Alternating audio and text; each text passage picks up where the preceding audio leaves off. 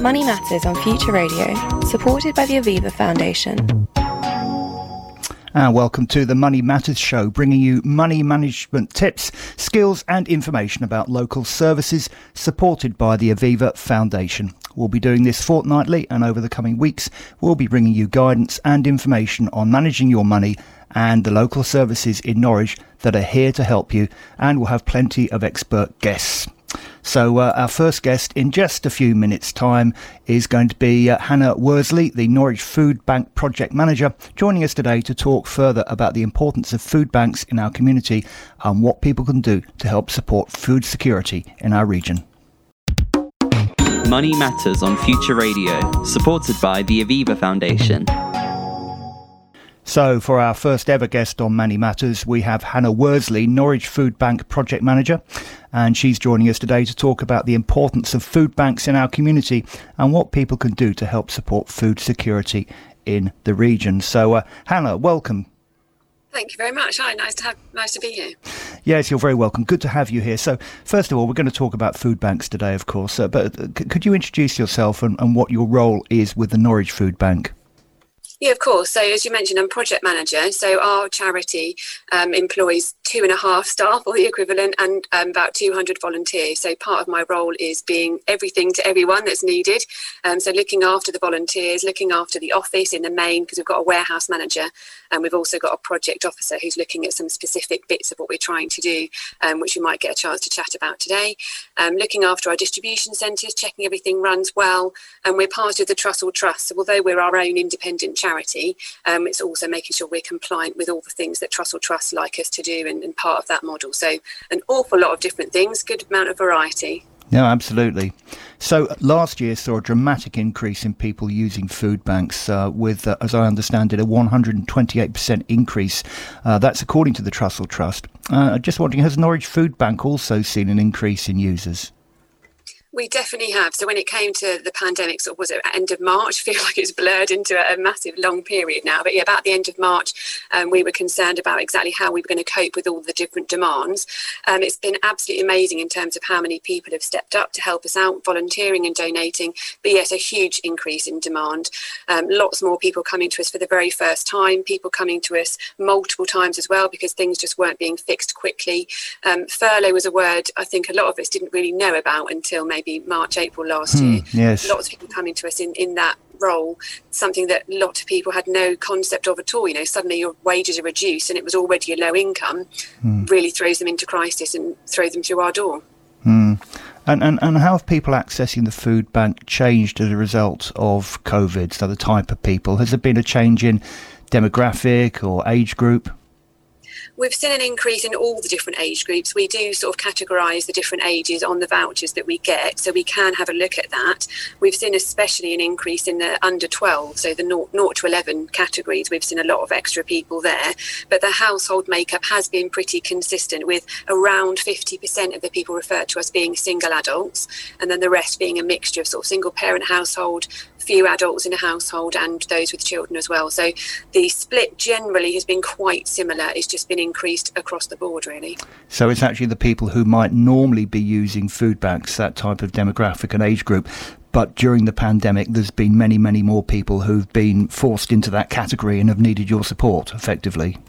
Absolutely, yeah. So the, the reasons people are coming to us have changed. So before um, COVID, lots of people were um, saying the main issue was around benefit delays or benefit changes or issues between going from work into um, unpaid, you know, benefit claims and those sorts of things. But it's been a lot more people where the issue has been just literally low income because the income that they've got isn't enough to make ends meet, be that benefits or salary. Um, it's just not enough to pay all the bills, um, possible debts as well that people have accrued because of the pandemic and all the essentials that people need. It's just not covering people's expenses. So, so you talked about furlough and obviously people losing 20% of their, their, their, their salary. And, also with what they call, I guess they call it the gig economy, uh, where people have insecure um, employment um, and inconsistent employment. I guess a, a, lot of that may have got worse during the pandemic. Perhaps is that is that the case? A bit because of the changed circumstances and the the restrictions and and, and changed work patterns. All of those things have th- those affect things affected people as well. Definitely, yeah. We've had a lot of people in those sorts of circumstances. So, as you say, particularly the furlough, zero hours contracts was an issue before, and lots of people were on those sometimes through choice, sometimes through that was all they could get as work. And so, it's the inconsistency in income that people just really makes it very difficult to plan and to budget because you don't know what you're going to get paid week by week or month by month. Um, and so, we've seen that a lot. There was also the issue around childcare. So, when the schools were closed and children were suddenly at home for a long period of time, people either had had to reduce their hours again or possibly give up work, or it meant they couldn't look for work if they were in that position. So, an awful lot of different factors have meant people are in a difficult position. And again, lots of new issues that we hadn't faced before. And we heard a lot uh, about uh, the, the, the, the uh, school meals for kids. You talked about school closures, school me- meals for kids during um, school holidays and the Marsh- Marcus Rashford uh, campaign, yeah. of course, but also um, during term time when schools were closed um, there would be a lot of children who were used to getting a hot meal every day at school who weren't getting that.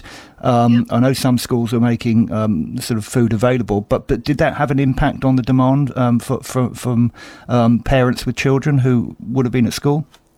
It did because there was quite a delay and also quite a sort of sporadic rollout of the voucher scheme. I don't know if we can remember what it was called now, but the, there was a voucher scheme, wasn't there, that lots of schools were entitled to have and to give out to the families. And even schools in our sort of smallish patch of, of Norwich, where we serve sort of out to Wymondham and Wroxham and Loddon and, and, that sort of patch, it was really hit and miss. Some of the schools, um, it was to do with admin from the different councils or from the government or within the school itself. And families are ringing us saying, we know full well we're entitled to it and we've had a letter, we've had this information or that information, but it's just not coming through, and we haven't got the capacity to wait. And um, we really need that support now. So we, we're quite often finding ourselves serving people that really should have been looked after in other ways, and it's not a problem. We're able to do that, but it's just frustrating sometimes when we see those systems in place to help people not quite working out. Um, so I think that was straightened out reasonably quickly, and so we're hopeful that this summer it will be slightly easier on those families. But again, it's just another stress and another pressure on, on that, that household budget. And another aspect, another impact of the pandemic has been uh, lots of charities struggling with their fundraising events um, because they've had to be cancelled, and therefore their, their, their fundraising has been hit and their income has been hit. Um, mm. Has uh, has there been any impact for uh, the food bank? We've been actually quite fortunate in that lots of people who were giving food and donations through supermarkets and through churches, when they were closed, or at least the um, access was much more limited, and people were maybe doing online shopping and not going in quite the same way, lots of them got in touch with us saying, We still want to give, we're just not quite sure how. And so they were able to make a financial donation, those that wanted to and those that could, um, to us. So that meant, particularly at the beginning, we were able to go shopping and buy those things that we really needed in. And people have still continued to be really generous with giving um, time, so volunteers, as well as giving money and giving food and toiletries and those things that we desperately need. Um, so we've been really in a fortunate position. I think food banks have been even more in the news than they have been before because so many more people have needed to use us, which they hadn't done before.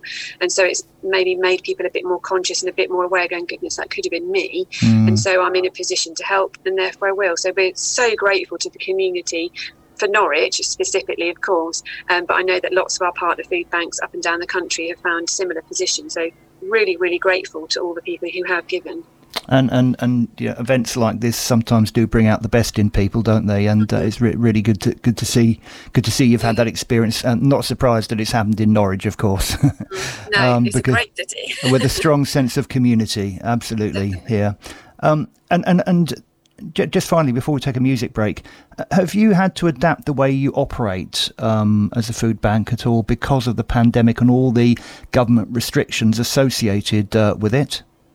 We absolutely have, yeah. So last March, um, so when it sort of first started, we were running our normal model, if we can use the word normal, and uh, where we had 10 distribution centres where people would go and collect a food parcel. Um, everybody that uses our food bank is referred by someone that's helping them they can then use that referral to go and collect a food parcel from one of those centres.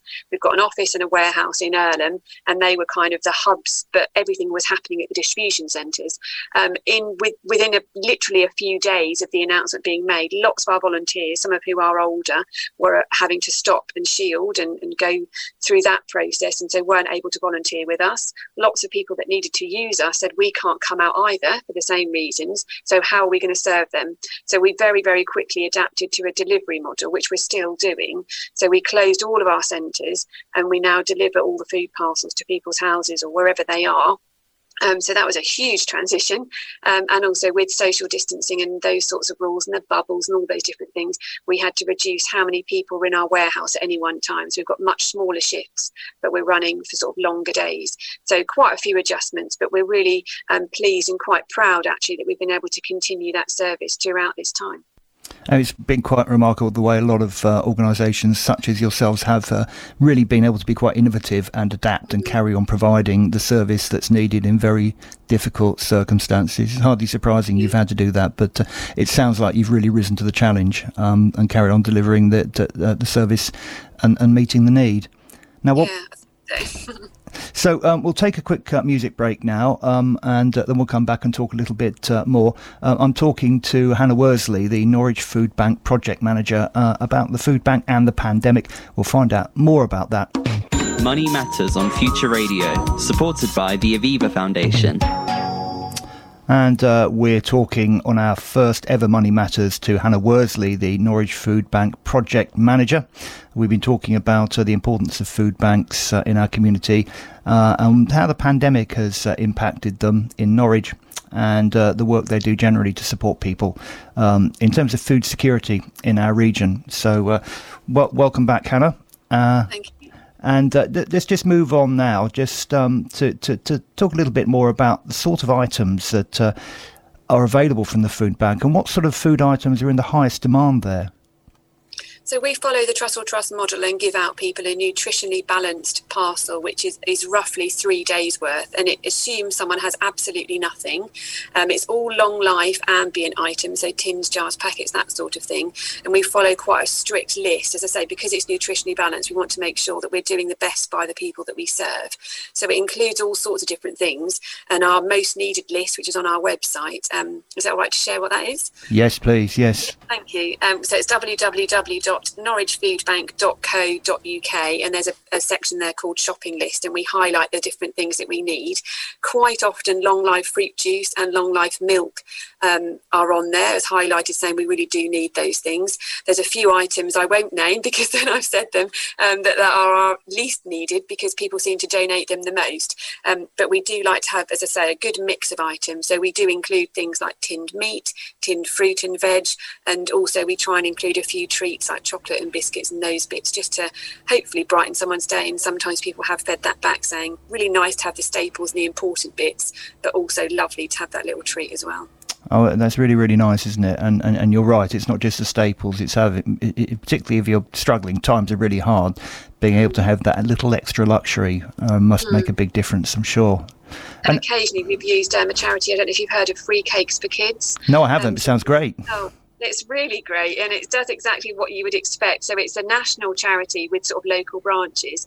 And so when we've had referrals to people, and they might have just said a totally throwaway line, it's my child's birthday tomorrow or whenever, mm. we can put a referral into that charity and a baker will then make a cake for that child oh. um, to make sure they've got a birthday cake. And that's been so lovely to be able to share in that way. So again, it's the food parcel that's important, but actually a birthday cake for a four or five year old or even a 12 year old is just really nice to be able to include as well. Yeah, absolutely. No, that's a wonderful. What's it called? Cakes for kids. Free cakes for Free kids. cakes for kids. Yeah, yeah, brilliant. Know, even better. what a wonderful charity. I wonder whose idea that was. Well, well done to them, whoever they are, wherever they are. Um, and, and is there anything that people have expressed a need for that the food bank hasn't been able to supply? Yeah, so occasionally I thought I had to think about that question because there's a few things when people have dietary issues and allergies and those sorts of things that we always do our very best to do. Um, so occasionally people come to us and they go, "Oh, I'm diabetic or gluten free or follow a halal diet," and so we always manage to to um, use our volunteers' knowledge and, and, make sure that they're getting an appropriate food parcel out of respect, but also of course out of health reasons. So mm. that's something we can supply. But we have had requests, particularly when it came to schools going back, for families saying the children's school uniform doesn't fit anymore because they've grown out of it in the time that schools have been closed. And we can't afford to go and buy a new one and schools maybe the swaps haven't taken place like they might have done in the past. And also even if they have taken place maybe bits have been snapped up. So we're an advocate for a charity called Acts 435 which is like a sort of crowdfunding. It's a Christian crowdfunding platform. And so we've done quite a few requests over the pandemic, particularly for school uniforms, but also for things like um, someone's washing machine broke down and someone's mattress um, had broken and the sort of springs were poking through. So we can do requests on there, and people around the world can then choose to donate to different causes and, and help those people out. So although we're not able to supply those things directly, we've got our fingers in lots of pies and can try and sort of help that person or that family out as best we can. Mm. And, and, just moving on to, to the staff, how, how have they coped with the increased workload and restrictions during the pandemic? It was quite stressful at the beginning. Um, so lots of extra hours and lots of thinking and bouncing ideas off each other to try and work out what was going to be safe, what was going to be right, and how we could do everything properly while still serving those people that are in need. Because you can't say, "Oh, hold on a week, please," while we sort things out. If you're in need and you're hungry now, a week mm. is a hugely long time. Mm. Um, so really, really delighted with our trustee board and the other members of staff um, in the team that have helped, and a massive, massive thank you to our volunteers. I mentioned earlier we, we had about 200 sort of pre-pandemic. Um, for lots of different reasons, that reduced down to about 90, um, but they've been absolutely incredible in stepping up and doing extra shifts, doing different roles, um, taking on new things like remote working, and wherever possible, we've been able to try and say, "Oh, we've got this role can someone fill it? And we've always had enough people. So it's been absolutely fantastic how people have coped. As you say, really challenging, but actually a really positive thing that's come out of it is hopefully feeling more connected as a team and making sure everyone feels part of it, whether they're physically with us or not. Now, uh, as um, the restrictions are gradually being uh, lifted, although there was a delay announced yesterday to the, the, the final uh, lifting of restrictions, um, are, are, you finding that the situation is improving, by which I mean demand is falling? Um, or are you expecting um, further increases in people accessing food bank services going forward? I think I heard rightly that the furlough scheme is still going to continue until about September. So we're expecting that as an issue to still continue to, to push people our way. Um, but we have seen a bit of a decrease in the last few months, um, just sort of slightly dipping below, uh, sort of helping about a thousand people a month. So it's gone slightly below that now, but it's still up on where we were sort of just over a year ago. So numbers went up significantly at the start of the pandemic. They've just started going down, but like I say, they're still up overall. Um, so we think, yes, situations may change, but unfortunately, a lot of people are in long term difficulties, and a three day food parcel isn't necessarily going to cut it, which is why we work on the model of working with lots of different agencies, including um, Citizens Advice and including your very own Baseline centre to make sure people are mm. being supported and helped with that crisis. So, yes, the food is important to that person, but actually it's not the be all and end all. There's other things going on, and we want to make sure that that support and advice is there as well so that they don't have to come back to us. That's our, our dream to see the end for the need, not just closing a food bank, but actually not needing to be around at all, which is a massive vision to have, mm. um, but something that we very much subscribe to. No, absolutely, absolutely.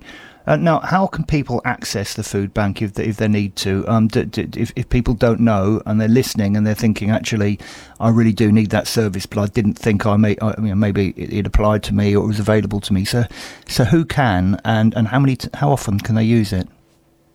So it's slightly, it's not quite as black and white as just saying if you're in this category, you can apply, and if you're not, then you can't. It's mm. are you in crisis and are you in need? And that's basically all we need to know. However, we want to make sure, as I mentioned, that people get help and support as well. So it's not quite as straightforward as just ringing us or turning up and, and getting in touch. People are more than welcome to ring us and email and ask us those questions because it does depend on their situation. Um, but the easiest way to go on our website, there's a section about where I can get help from. So I mentioned already Citizens Advice and Baseline if you're in sort of the NR5 area. There's Age UK for people who are over 50, MAP for people who are under 25, Shelter for people who have got housing issues. And there's about 300 or so agencies signed up to us as Norwich Food Bank who can give help and support and advice. And if you don't really know what your issue is in terms of it's a huge amount of things or just I'm just struggling until I next get paid, then Citizens Advice or the council, if you're a council tenant, are a really good place to start. But equally, as I say, you're more than welcome to phone us. Our phone number which I'm sure we can share online as well, is 0300 365 1123. And we've got volunteers on that line who can help and say, right, these are the different options from what you've told us about where you can get help and support. And we'll do our very best to make sure that you are fed. Great. And could you share your website uh, address again, please? Yeah, so it's www.norwichfoodbank, all one word, .co.uk. So there's lots of information on there, as I say, about what food people might like to donate if they can, and also what help is available for people in that side. Great, Hannah. Thank you so much for coming on today and telling us about all of that. It's been really, really interesting. Lots of really useful information there, and we wish you well with uh, doing yourself out of business which I think is what Thank you're saying. Thank you very much. Really great to have the opportunity. Thank, Thank you. you. Thank you, Hannah. I was talking to Hannah Worsley there. Uh, she's the Norwich Food Bank Project Manager. Money Matters on Future Radio, supported by the Aviva Foundation. And that has been the first Money Matters. Uh, thanks for listening. Thanks for listening to Norwich, uh, beg your community session as well uh, today. It's the end of the show. The one o'clock news is on the way. Then it's Radio Lab, and I'll be back tomorrow at the same time for another community session. Money Matters on Future Radio, supported by the Aviva Foundation.